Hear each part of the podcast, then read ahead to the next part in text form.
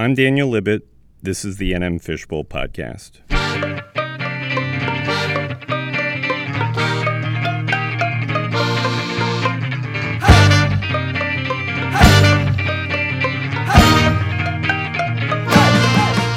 It's Monday, November 26, 2018. Now that we've all gorged ourselves on holiday turkey, we inevitably return this week to a leaner way of thinking. That's especially, if depressingly true, for the leaders of the University of New Mexico's athletic department, who, amidst repeat budget deficits and irresolute program cuts, have a new helping of trouble on their post Thanksgiving platters.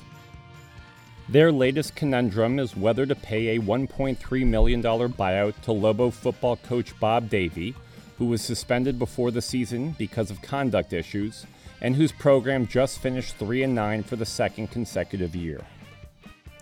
If ever there was a time for some filthy rich guardian angel to swoop in and bail out the Lobos, now would seem to be it. So, before the tryptophan has completely worn off, I want you to close your eyes, presuming you're not operating a motor vehicle, and fantasize about just such a scenario. What if, at long last, the Maloof family or Bill Gates or whoever decided to pony up not just a million dollars, but like several hundred million dollars? Wouldn't that be divine? Wouldn't that solve all the desperate and corrupting problems that have defined the recent history of Loboland? Not necessarily, says my guest today.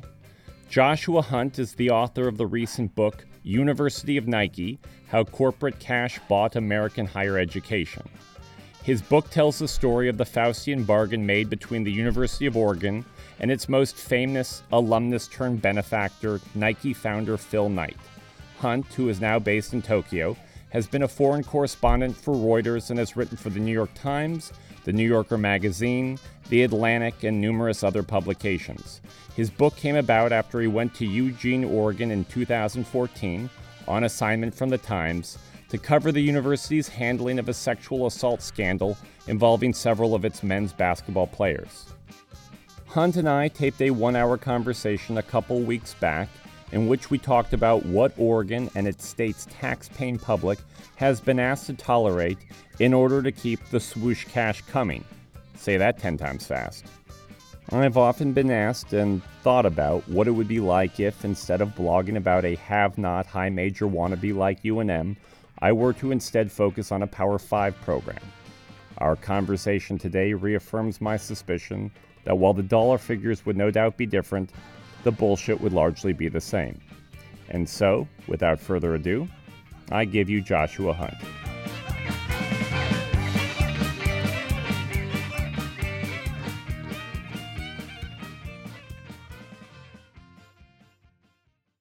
Joshua Hunt, welcome to the NM Fishbowl podcast.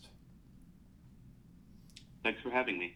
So I was um, put in touch with you by a guy named Bill Harbaugh, um, who I wanted to briefly mention because I uh, view him to be something in the uh, something of a spirit animal to me. He is a, a neuroeconomist at the University of Oregon and a uh, tenured member of the faculty um, who has run a blog for a number of years that uh, basically is is like a dumping ground of public records um, requests that he has made to his own university, his own employer, that um, has gotten him into repeated hot water, um, but has also uh, gotten him anointed the records king of Eugene. There's been articles written about him, um, and uh, much of what I've done over the last year and a half seems to be a, a much uh, more tepid version of what Bill has done for his own school. I don't know if you um, if you connected with him in the course of your reporting on Oregon. Um, I assume that you might have, but what what have, what is your interactions with Bill Bill have been like? Uh, sure, of course I've met Bill. Um, in fact, uh, uh, very early on, after very early on in the project, after after getting my book contract and um, telling Bill that the working title for my book was University of Nike, which ended up, of course, becoming the title after it was uh, published. Um, he uh, gave me a, a, gift of a uh, coffee mug that he had um, had made at some at some point that said University of Nike. I think this was sort of a gag, a gag uh, type gift that he had made, and uh, I think maybe he sold them at some point on his blog, UO Matters, or maybe he just gave them out to other faculty members. But but I did meet Bill uh, pretty on in my um, in my reporting process, and I think Bill is a really, I mean, whether you agree with him on everything or not, because he is, like you said, he's sort of a lightning rod. Um, he has a lot of opinions, and unlike uh, unlike many people on campus, not everyone, but unlike many people on campus, he's really not afraid to share his opinions and be really clear about what he thinks uh, when it comes to Nike, athletics, you know, uh, big money in, in, in higher education, big corporate cash in higher education, this kind of stuff.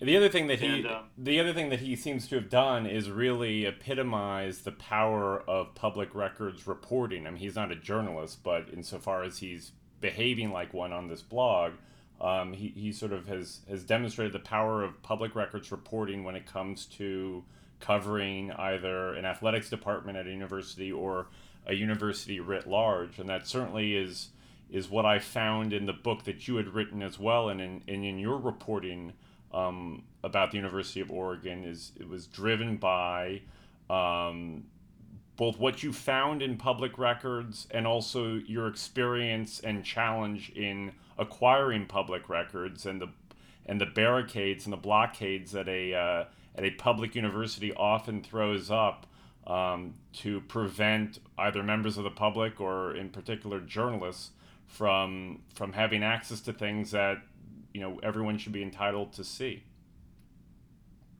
Yeah, this is this is what I was going to say next about Bill. Whether you whether you agree with his opinions or not, he, he really does epitomize to me, and, and he highlights something that's really important that I think many people don't know, which is that uh, the public in public records is you. It's not it's you and, and your neighbor and and everyone else. It's um it's not just journalists. Of course, it's very important that journalists have access to uh, public records because they uh, are very, you know, it, in speaking as a journalist, it, you know, in general, we have a lot more training in, in how to how to dig out public records that might have uh, that might be of some particular interest to the to the public at large, that might help hold institutions accountable for their actions, and, and we have, uh, of course, we have the means to get the to get what we find out to a, a broader number of people. But it's very, very important that uh, that we remember that public records are for everyone. And uh, Bill really, you know, does highlight that fact. And um, I think it's it's fantastic what he does. That he's constantly out there, just trying to get his hands on more and more public records, which he shares on his blog, What Matters and um, yeah, I've had uh, you know many wonderful, interesting conversations with Bill, and I mentioned him only briefly in the book because um, you know I mentioned, and I mean, frankly, uh, Bill is is such a controversial figure, and I wanted the book to be uh, fairly dis- fairly dispassionate, as dispassionate as, as this kind of thing could be, and um, so I tried, uh, you know, I didn't want to focus too much on really controversial campus figures like Bill, lest uh, the administration say, well, this is just, you know, uh, the opinion of some radical activists and some disgruntled professors and things like that. Um, because it's not, frankly, you know. And um, I did, uh, I did, on the other hand, uh, mention a really important uh, incident with Bill in the book, and and uh, this is this is one in which uh, this is an incident that occurred a few years back when some archivists were were uh, first suspended, I think, and then fired at the University of Oregon for basically doing their job for giving for giving uh, public University of Oregon archives out to a professor who requested them, namely Bill. And um, the crime there was that, uh, according to the University of Oregon, the uh, the great sin that these people committed that they should have been fired for was that they didn't let the University of Oregon's general counsel first uh, pore over these records and um, redact them as heavily as they could, and so on and so forth. And what my reporting showed is that this this strategy of redacting and withholding records it is just that. It's a strategy. It's a PR strategy. It has nothing to do with actual, you know, best practices in terms of public records laws or in terms of, um, you know, following their own rules. In fact, I argue the Office of Public Records at the University of Oregon regularly breaks the law. And the General Counsel's office uh, seems to abet them in doing so. I've certainly experienced that in my in, at, at, the University of New Mexico. So let's let's get into the heart of the book and and let me explain to you a little bit about how it hit me. It was very interesting to read this, having my experience, because for the last year and a half I've been covering a university and an athletics department that's sort of on the other end of the spectrum from Oregon. New Mexico is a mid-major, fairly impoverished athletic department and frankly uh, university and so all of my reporting has been set up against the backdrop of of a have-not institution.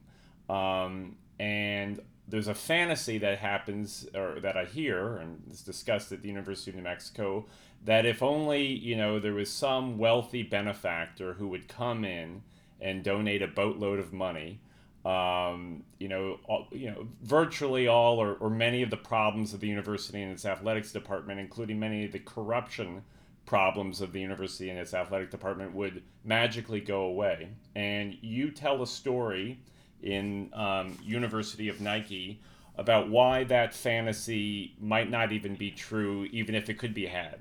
That there's not necessarily a correlation between um, the well-off the how rich an athletic department is thanks to the generosity of, of a of a donor or donors and how much easier um, it is to uh, to keep things all together and to keep a cohesive academic mission. Can you begin by kind of introducing my audience to the central character of the book, um, a, a person by the name of Dave Frohnmayer, if I'm pronouncing his name correctly? Yeah, sure. Um, so uh, I'll just briefly outline uh, a bit about how I came to write the book and, and what the book is, is about. I, I went I went looking into this as a, a, series of newspaper articles for the New York Times back in the spring of 2014. I was sent there. I was sent to Eugene by the by the uh, sports editor of the New York Times to cover this unfolding issue, which seemed to be fairly straightforward in my mind. This University of Oregon freshman had accused three of the school's basketball players of raping her at a house party. And then, after two months of no one on campus, no one in the community hearing anything about this, no one knowing anything about this, uh, suddenly this very graphic police report was released to the media.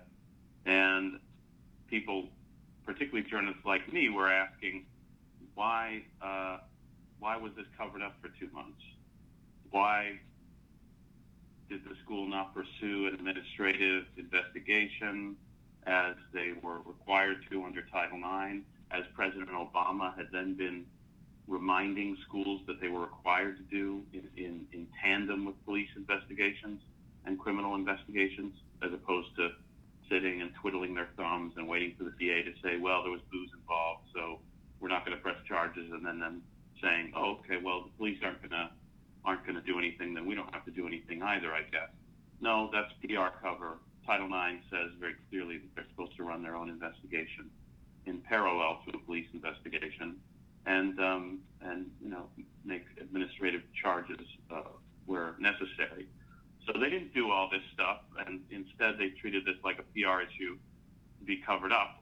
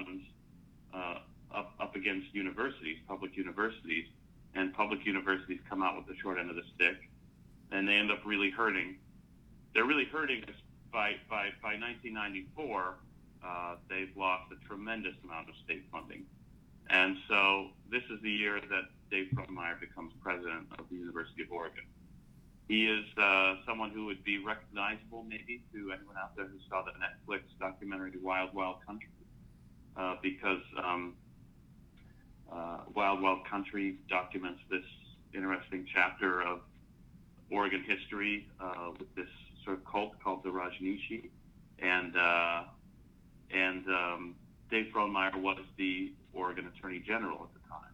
He was also a former state legislator. He ran for governor of Oregon unsuccessfully. And then in 1994, he ended up becoming the president of the University of Oregon after being, I think, dean of the law school for a few years. And um, Dave Frohnmayer was a sort of born fundraiser.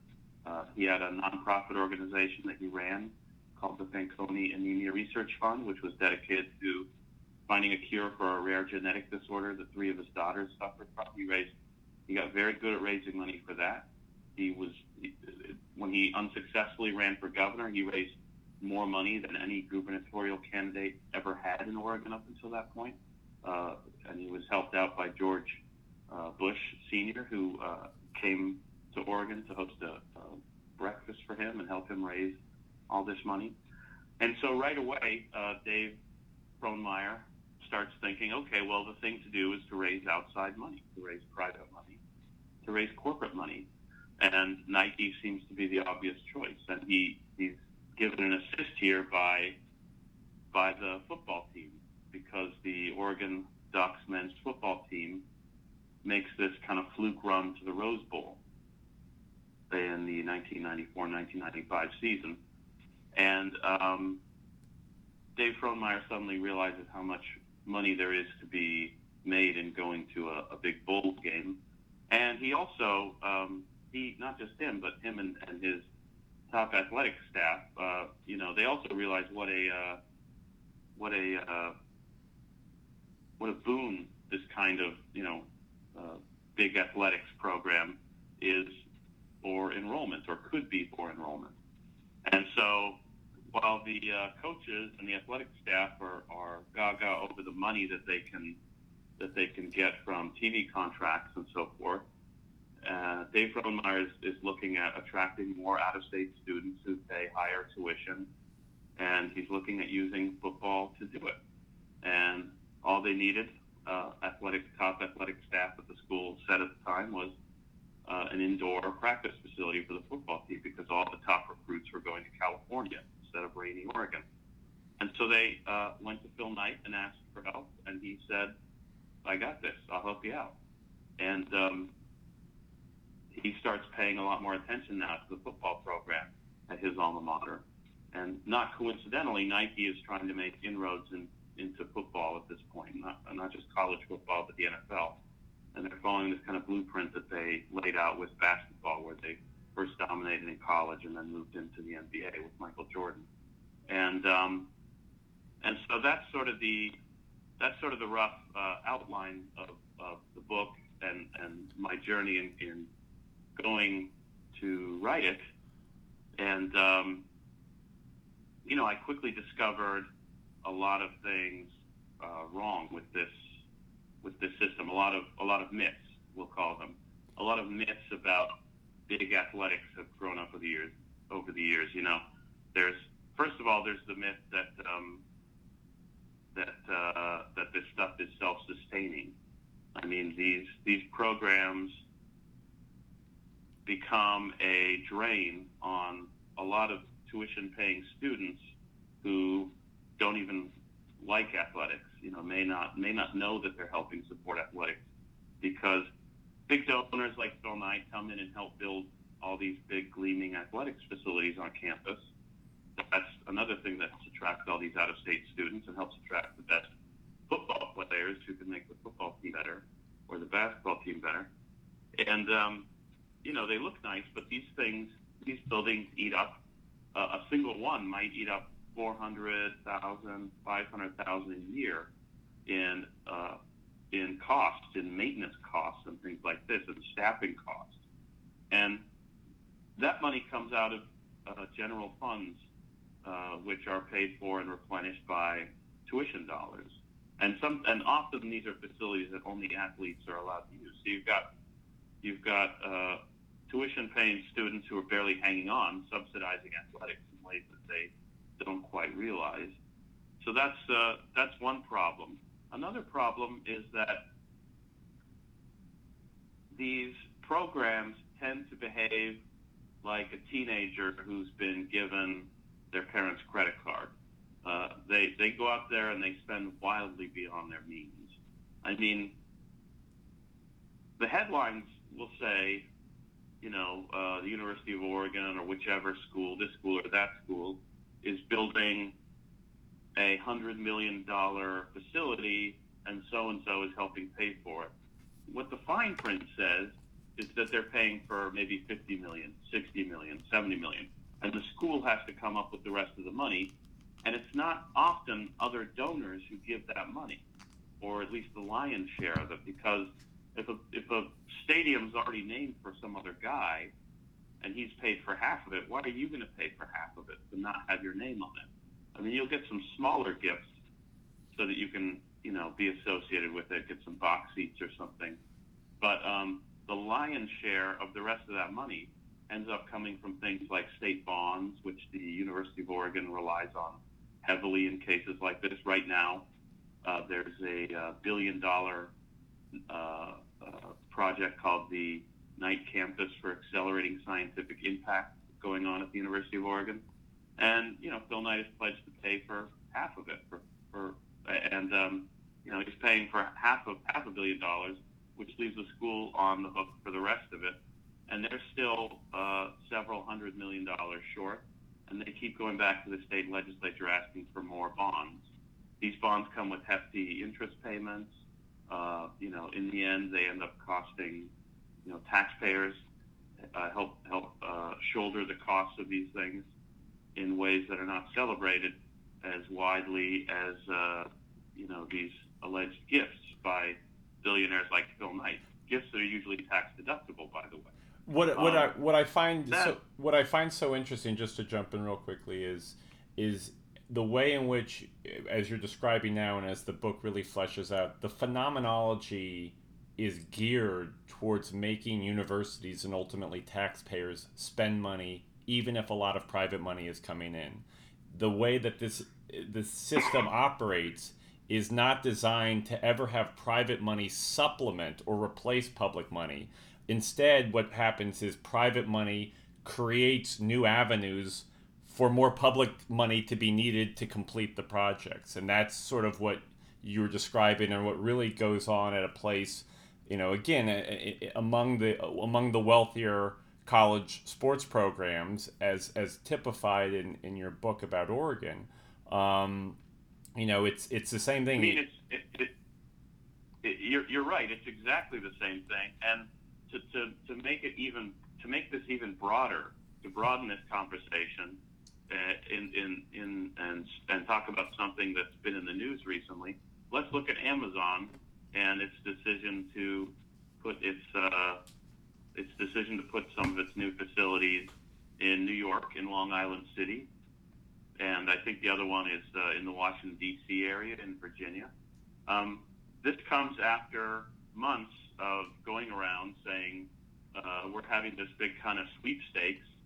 Let's see where Amazon is going to put its uh, its next facility. Where where where is Amazon going to create all these jobs, right? All these great jobs, and all these towns and cities across America start clamoring and saying, "Me, me, please," and the politicians, the local representatives, the mayors of these cities, they're going out there and begging and and saying, um, "Look, if you come here, we'll give you this kind of tax incentive or that kind of tax incentive," and and then in the end, after you know making all these hurting uh, towns and cities beg and plead and say, "Please pick me," they end up going sort of probably where they would have gone anyway, where they where they can have uh, significant influence and where they're winning very favorable tax breaks. I think I, I, I saw one figure that said that the tax breaks that uh, Governor Cuomo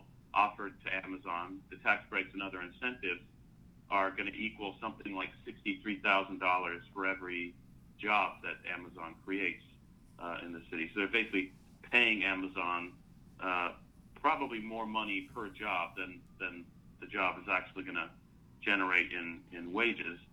And so it's exactly the same kind of corporate behavior in, um, in big athletics and college football and higher education.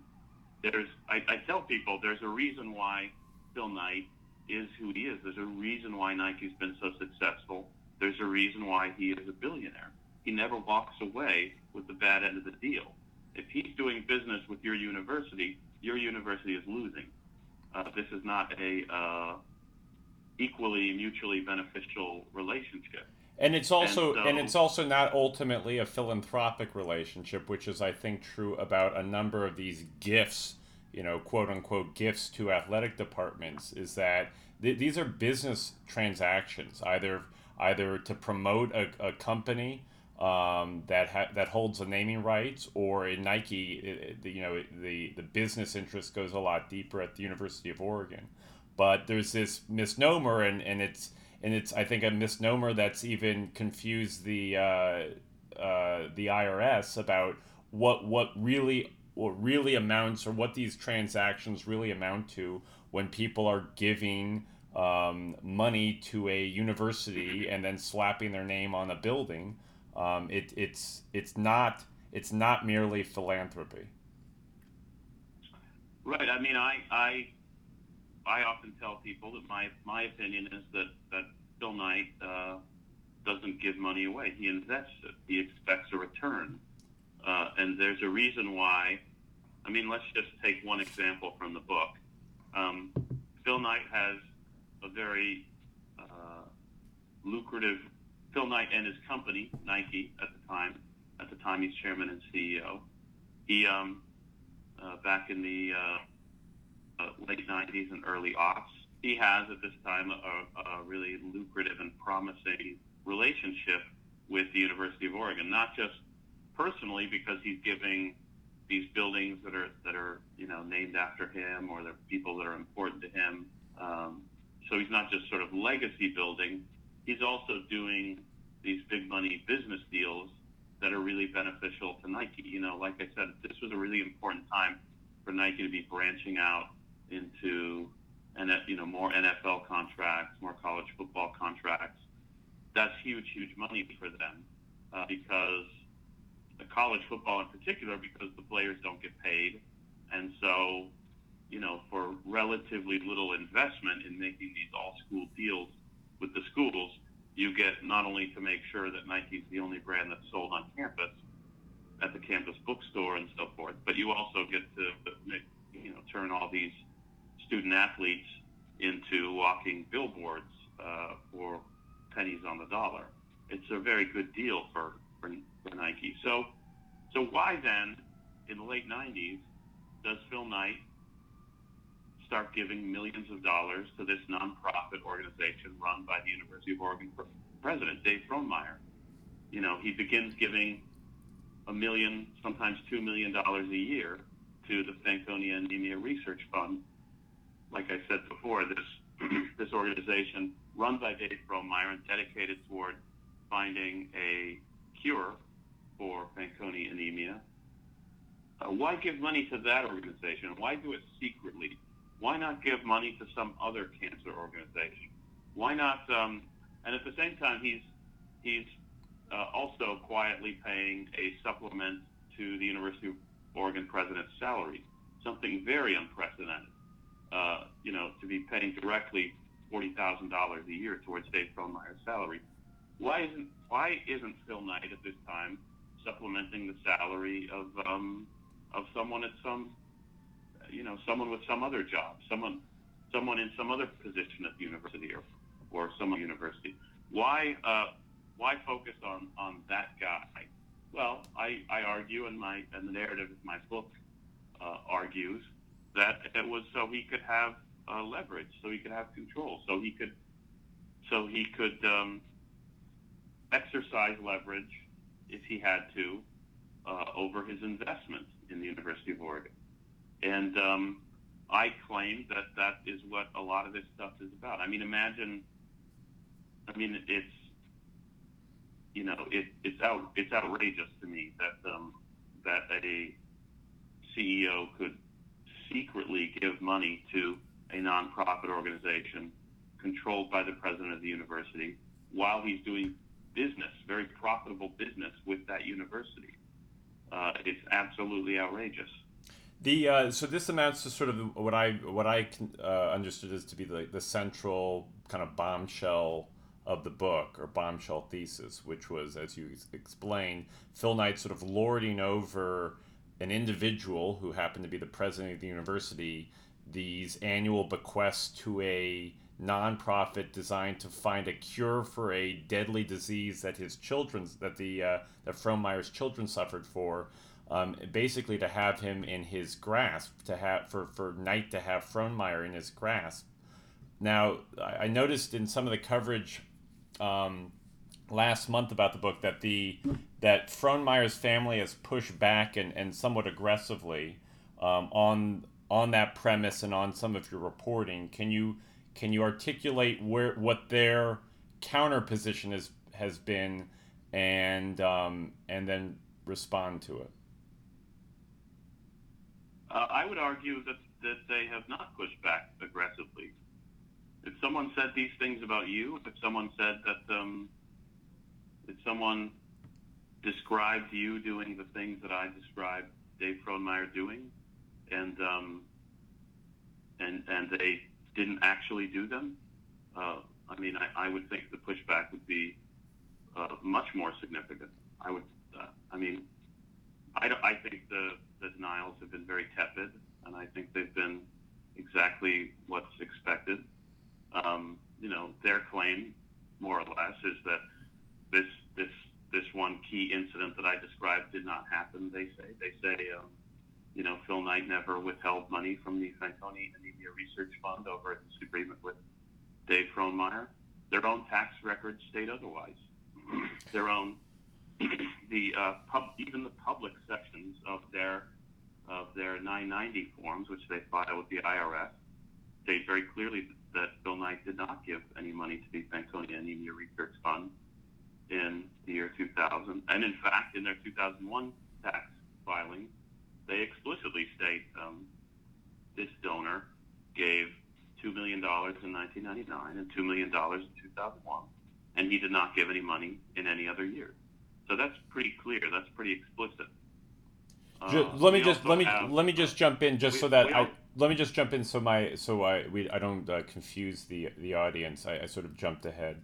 Um, the the uh, this this dates back and, and help me where you think I'm I'm missing a point here. This dates back to an incident where Knight was giving both contributions to the University of Oregon, um, as you said, starting in the mid 90s, um, and, and also to this research foundation that was important to the university's president. And then at a certain point, he decided not to, or, or, the, or the donation stopped and that correlated with some discord that had occurred between the university and with Knight. Can you just give a little primer on that, just to kind of close the loop on the on on, on where the where their relationship headed? Well, that I mean that's more or less it. Without describing the entire content of the book, basically there were there was a, a, a very strong anti-sweatshop campus protest movement going on. The University of Oregon became a part of it and signed on with an agreement with this group called the Worker Rights Consortium, the WRC.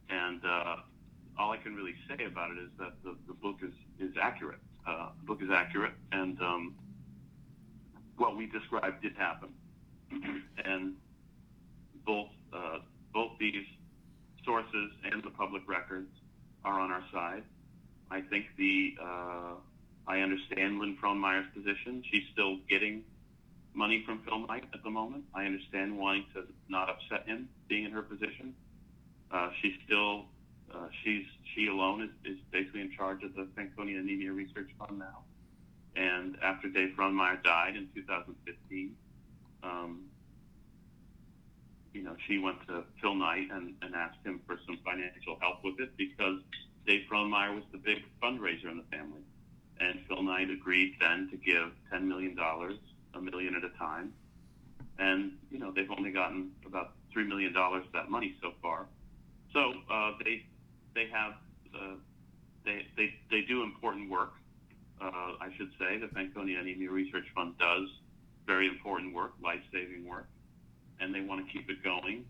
And um, Phil Knight is uh, right now the person that's helping to keep it going uh, $1 million at a time, one year at a time. So for the next seven years at least, uh, I, I um, don't suspect any change in posture from them in terms of, of denying this.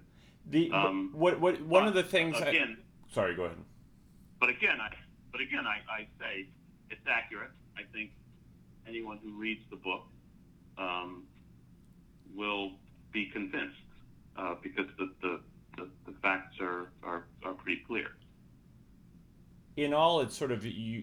This is just a very glaring example of what I think is is not uncommon, which is in in college athletics across the country, which is you know these decisions, these financial decisions, ultimately come down to individuals who are making them. So, yes, in in the way in in principle, it's the University of Oregon um, and its relationship with Nike. But what this really is is about two people, Phil Knight and Dave Frohnmayer, and their and their personal incentives and their individual incentives that not are not necessarily aligned with the broader um, betterment of, of a university. And this is, I mean, there, there's just a myriad of these examples in almost every similar public university um, and frankly private college across the country where you know th- this is this is one of the what one of the things that drives both higher education decisions and certainly college athletic decisions is what what is in the personal interest of the you know handful of people who are making those decisions and um, you know just the, this personal story about Frohnmayer and and and his cause celeb and and the kind of the emotional connection to it um, really just kind of brings that to life. But I, I feel like this story is, is, is universal in, in many ways. Let me. Yeah, well, look, Go ahead. I think I think uh, I think it's worth pointing out. I want to um, I want to redirect because I think um, this is sort of one of the one of the things we see recently, not just in this realm, but in, in politics, in especially in politics, is this kind of raising of the bar of what even gets our attention. Um, like I said, this incident with Frohnmayer, it happened, but uh, quite aside from the distraction of uh, Lynn Frohnmayer or some or saying that it didn't happen, quite aside from that, um, even before this happened, we should have been outraged. We should have been outraged over the fact that NICE was secretly giving this money to the Fanconi Anemia Research Fund in the first place. That's not okay. It is not okay for billionaires to secretly give money that personally benefits the circumstances of a public servant, an important public servant, uh, like like a university president, a president of a public university, a state university.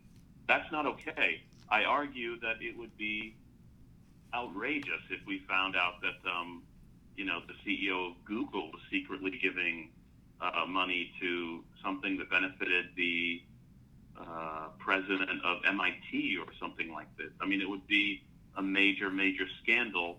I think we need to uh, remember to be outraged over these, some of these things that we've that we've gotten used to, and I think we need to also keep in mind that this points to the only way forward, which is transparency and accountability. All over on my book tour, people keep saying, "Oh, you know, this this highlights the importance of uh, integrity and leadership." And you talked about, you know, people being out for their own interests and this sort of stuff. Um, well, whether or not you've got someone that's totally self-interested or someone that is uh, maybe a little uh, that maybe wants to do the right thing but is a little conflicted, as as as seems to have been the case with Dave Frohnmayer, um, or whether you've got someone that's totally you know unimpeachable in terms of their integrity.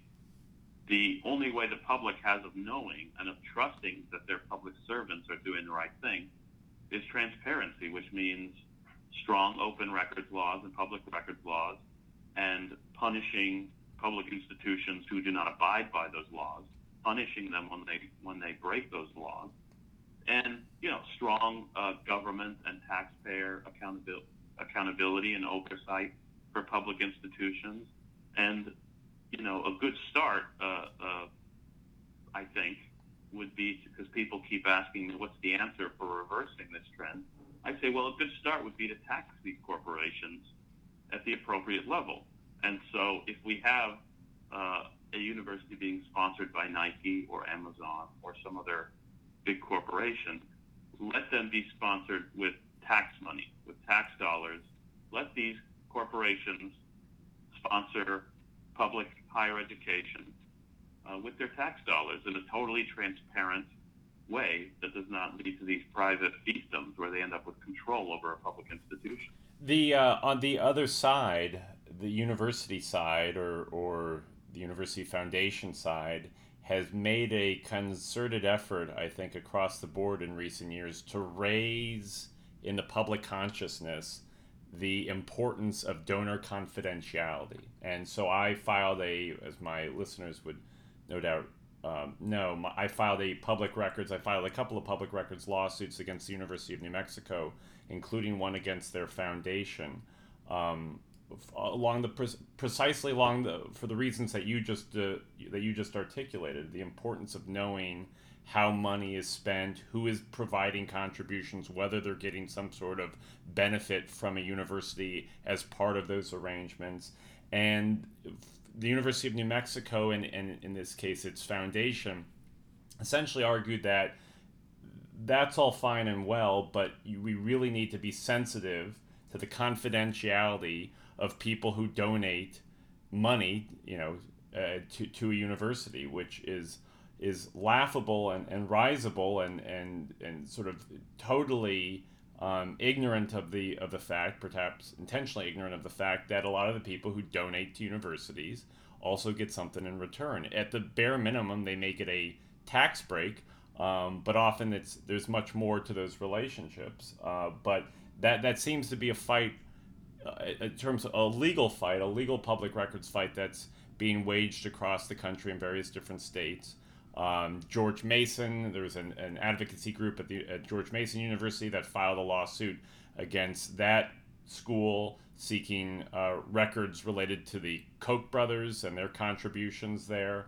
Um, this is, you know, there's there's a myriad of cases, you know, and, and hopefully more well, more. look, you know, as a as a journalist, you know, uh, I'm not I'm not an activist. I'm a journalist, and and so my default position is just usually why and how. So, you know, when I get an answer like that from a university or or any other public institution or public servant, that they're saying this needs to be secret, I mean, my my immediate instinct is to is to find out somehow why it needs to be secret and how it is made secret. Um, so it's a very important important story that demands a lot more attention. These uh, these these university foundations, how they work, how they function, how they keep uh, money, how they keep donations secret, how they obscure from the public what kind of money is pouring into the uh, public universities uh, that their tax dollars help support, and um, and why, you know, so how and why, and uh, it's it's a question really worth asking because this all, as my book describes, this all predates athletics. This goes back to the Cold War, and universities having these big research departments built up by government money uh, because the government was obsessed with all this research that might help us win the Cold War against the Soviet Union. And um, and when the Cold War died down and the government started shifting money away from universities and towards uh, think tanks and places like that, um, you know, those those research departments and those researchers and those academics went looking for money elsewhere and the the place they found it is, is corporations. So that's sort of the, the beginnings of all this. And the very worst things that were done, the very worst experiments that were done, uh, for example, uh, things associated with the MK Ultra program that the CIA run, ran back in the 1960s, where they did really terrible things, um, like, oh, for instance, giving LSD to unsuspecting civilians, having uh, having hiring prostitutes uh, to go to a party and dose guys with LSD and just see what happens to them. Um, uh, so stuff like this uh, was was done very covertly. The whole the whole point was to hide that the money was coming from the CIA, that it was coming from the government, so that these academics could keep their reputations, uh, even though their reputations um, were all that was important to them. Their their sense of integrity when it came to uh, doing these kinds of unethical experiments that was that was far less important to them. And so uh, that's something I think is really useful to keep in mind today as we think about the question of why why does this money need to be um, secret? And it's a very important question to ask now that we have new types of new types of uh, so-called higher education philanthropy. I mean, this uh, Knight campus for accelerating scientific impact at the University of Oregon is very much not an athletic facility. It's, it's in fact, it's uh, the press releases would have you believe that it's this great thing and it's this proof that um, that Nike is not just giving money to athletics, but they're investing in academics. Well, um, who, who, it, it's geared toward uh, shortening the distance that that academics and researchers have to travel to get to industry, which means close relationships with corporations like pharmaceutical companies and so forth.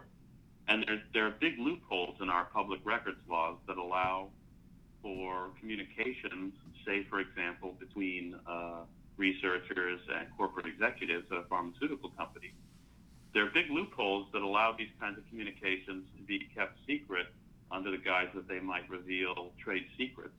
And so we could be seeing in the future even less transparency when it comes to these kinds of partnerships between corporations and universities. And that's very, very concerning. I want to return um, back to where you started your reporting again. So back to the uh, the rape case in 2014 and some of what you uh, elaborated on it in the book. Um, one of the things I found interesting was a nugget that you, you, you reported that at the University of Oregon, at least as of four years ago, the campus police chief was hired on a rolling one year contract um, and was overseen by the position of the vice president of student affairs. Um, this is again one of these kind of universal issues that just keeps popping up at all all sorts of different universities, which is how a campus law enforcement arm um, investigates allegation alleged crimes involving uh, high profile student athletes. Um, can you tell me a little bit about how the setup was at Oregon that made this particularly um, dicey, uh, both in terms of how they investigated this alleged rape involving um, three basketball players, uh, and then also how that constrained the efforts of those like you journalists from finding out what was going on um, in the wake of this of this rape case. Well, without getting into granular detail, basically the the problem uh, arose from treating this matter and other matters like it uh, as though they were PR problems rather than criminal complaints with very clear rules about how they were supposed to be handled. So, as I said, and as President Obama reminded people uh, around this time, reminded universities and their presidents around this time, he sent around, um, you know, he had this whole task force that sent around this big, um, this big report uh, highlighting, you know, how they could better fight campus sexual assault. And one of the things he made clear was that universities have a responsibility to investigate immediately. They can no longer just pass the case off to the local police department and say, uh, we'll wait and see if they file charges and then make our decision. They're not supposed to do that. Title IX, these set of federal laws, Title IX, says that they are supposed to investigate immediately and come up with their own conclusion. They also have they don't they don't have a similar. Um, this is not a criminal court of law type set of criteria. There's no um, the the evidence standards are, are much lower uh, with administrative charges like this university. So they don't need to be found guilty beyond a reasonable doubt, but uh, they need to be found that there is a it needs to be found that there's a preponderance of evidence saying that this sexual assault either occurred or, or did not occur. And um, in this case, even the even the district attorney, when saying publicly that he would not press that he would not uh, press forward with, with criminal charges. He said, uh, and, and university uh, officials also said that they have no doubt that this incident happened, uh, but they, they simply weren't going to uh, move forward with criminal charges because there was alcohol involved, um, which is in itself crazy and which would not be uh, a hurdle in terms of the administrative charges that the, that the school should have brought. The problem is that if they had followed the rules, if they had logged this report in the Clery log, which is a public log that federal law requires that schools keep at their campus public safety office or somewhere else on campus where student reporters and students generally can, can find it. And it's a log of certain violent crimes that they're required to let the campus community know about when they've been reported. If they logged this, uh, this sexual assault report in the Clery log, instead of keeping it out of there. If they had treated this uh, as a serious Title IX investigation from the beginning, rather than a PR problem to be dealt with, and if they had um, thought to warn the campus community uh, that that this crime had been reported uh, just a spitting distance from Hayward Field, then um, it would have thrown up red flags that, that would have led back to these basketball players, I suspect. And that would have been a scandal unfolding right at the time when, when Oregon is participating in NCAA basketball tournament play and getting farther, I might add, than they usually do, to the extent that the head coach Dana Altman got a, a bonus, I think, of forty thousand dollars for getting that far into the tournament that year, with the help of these of these um, accused, some of these accused uh, rapists. Uh, I should add that these guys uh, continue to deny uh, that they committed this crime. Um, they unsuccessfully sued the school, um, a few of them, but um, but uh, anyway, uh, again, this stems from not treating cases like this as criminal complaints and as administrative complaints that have a clear set of rules by which you're supposed to investigate them and follow up on them, and instead treating them as a PR problem. And so, you know, you've got the uh, police, the campus police, uh, telling these administrators about it right away, these administrators telling these communications professionals, these public relations people, whatever you want to call them, telling them about it, and then saying, okay, well, here's what we're going to do. Here's our here's our crisis communications uh, plan for when the story breaks, so we can seem like we're a bunch of good guys who are really concerned about the safety of students uh, at our university. And meanwhile, as my reporting shows in the book, they were concerned with just about everything else besides that. Do you, I, I, the figure just stood out for me in the book. Do you remember off the top how much Oregon wanted to charge you for the um, records requests you made of, of messages sent between the Oregon communication staffers and, and administrators? It was just over nine thousand dollars. So, and, and, did they ever explain to you the grounds for which, uh, uh by which they wanted to? Uh, obtain that amount of money to hand over records? Well, uh, I didn't need them to explain it to me because I went and found someone who used to work in the Office of Public Records at the University of Oregon, and they explained it to me in detail. And you can read about that in the book as well. The uh, the New York Times, who you were writing initially for on these stories, also got involved legally, if I understand correct. There was an appeal. There was not a lawsuit. We appealed. The legal department at the New York Times uh, did appeal, and the appeal was uh, we did not win the appeal. Uh, Patty Perlow, the uh, then uh, Patty Perlow, the district attorney for Eugene um, or for Lane County, I suppose, um, uh, you know, was not persuaded by our argument that um, that we should have these records. And um, incidentally, she's not often persuaded uh, to give um, to give journalists the records they're supposed to have. And um, you know, uh, one wonders whether she would be any more persuaded uh, had she known about what was going on inside the Office of Public Records at the University of Oregon and what kind of rule breaking and law breaking was going on there. Have you heard since the uh, the publication of the book? Have you heard from anybody of significance at the University of Oregon? Have they made any public comments at either at the level of the university president or even a spokesperson for the school? The school itself made a one very general statement to just the various just the various media that interviewed me, um, OPB and place Oregon Public Broadcasting and places like that. It's a very, very generic statement that says I'm digging up the past and engaging in speculation and all this sorts of stuff. Did you? I, Again, I, a very tepid, a very tepid denial.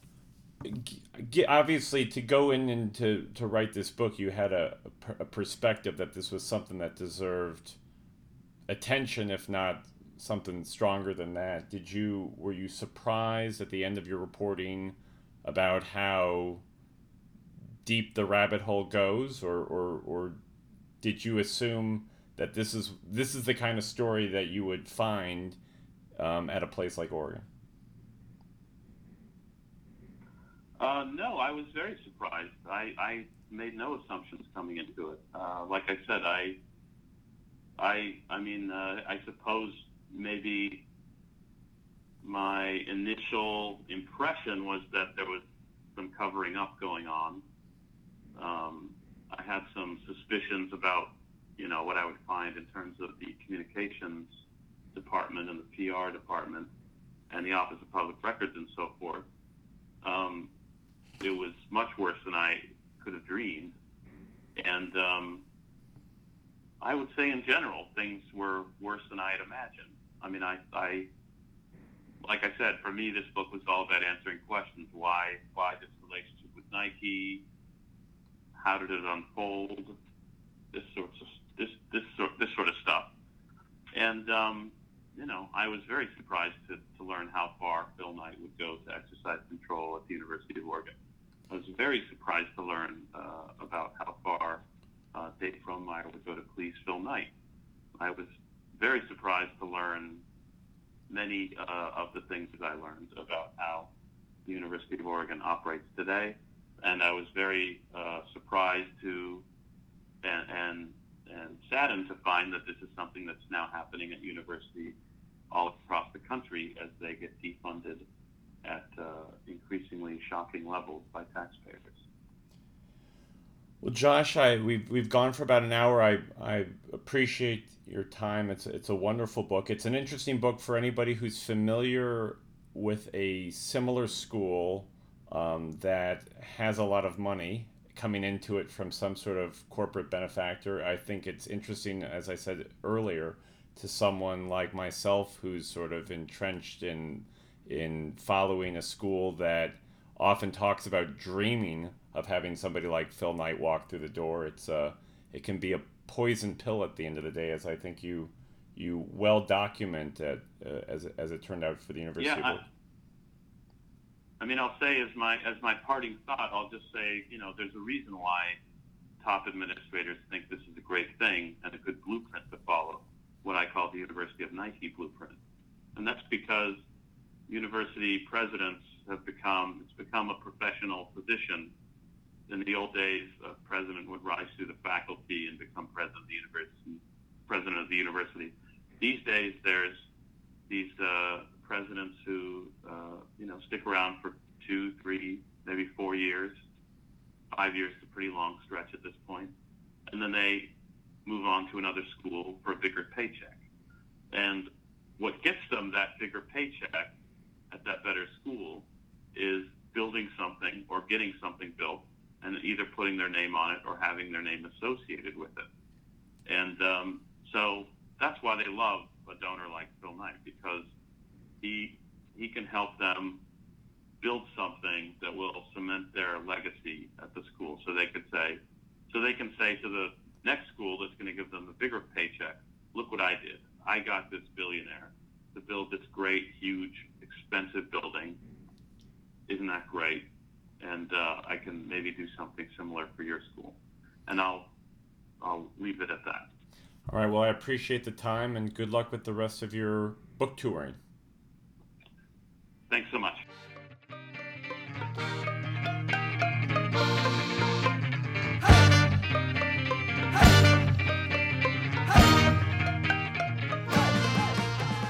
And so, there you have it. I would again like to thank my guest, Joshua Hunt. You can find an accompanying article to this podcast and all my Lobo related content at nmfishbowl.com. If you would like to send me a question or comment, you can do so by emailing editor at nmfishbowl.com. Or if you would like to argue in defense of Nike's wage practices, you can tweet me at nmfishbowl.com, all one word. The NM Fishbowl podcast is available for downloading on iTunes. If you head over there, please like and subscribe. I should note, however, that I'm planning to wind down this bad boy by the end of the year in lieu of a rebranded, nationally focused college sports podcast set to launch sometime in early 2019. I will provide additional details of that in upcoming episodes. It is for this reason that some guests I had been planning to host here, I've instead asked to hold off and join me on the new podcast. In the meanwhile, there are still some New Mexico related conversations I'm very much looking forward to have. Upcoming guests include New Mexico in depth reporter Jeff Proctor, who has been in a protracted public records fight with Governor Susana Martinez. And I'm also planning to speak with KRQE investigative reporter Larry Barker, who broke the story about former UNM AD Paul Krebs' Scotland trip that has been the cause of so much scandal and headache for the university. What does not cause a headache is the song you hear in the background, which comes from the Freak Fandango Orchestra's Requiem for a Fish. As always, I appreciate you lending me your ears, and until next time, I'm Daniel Libit.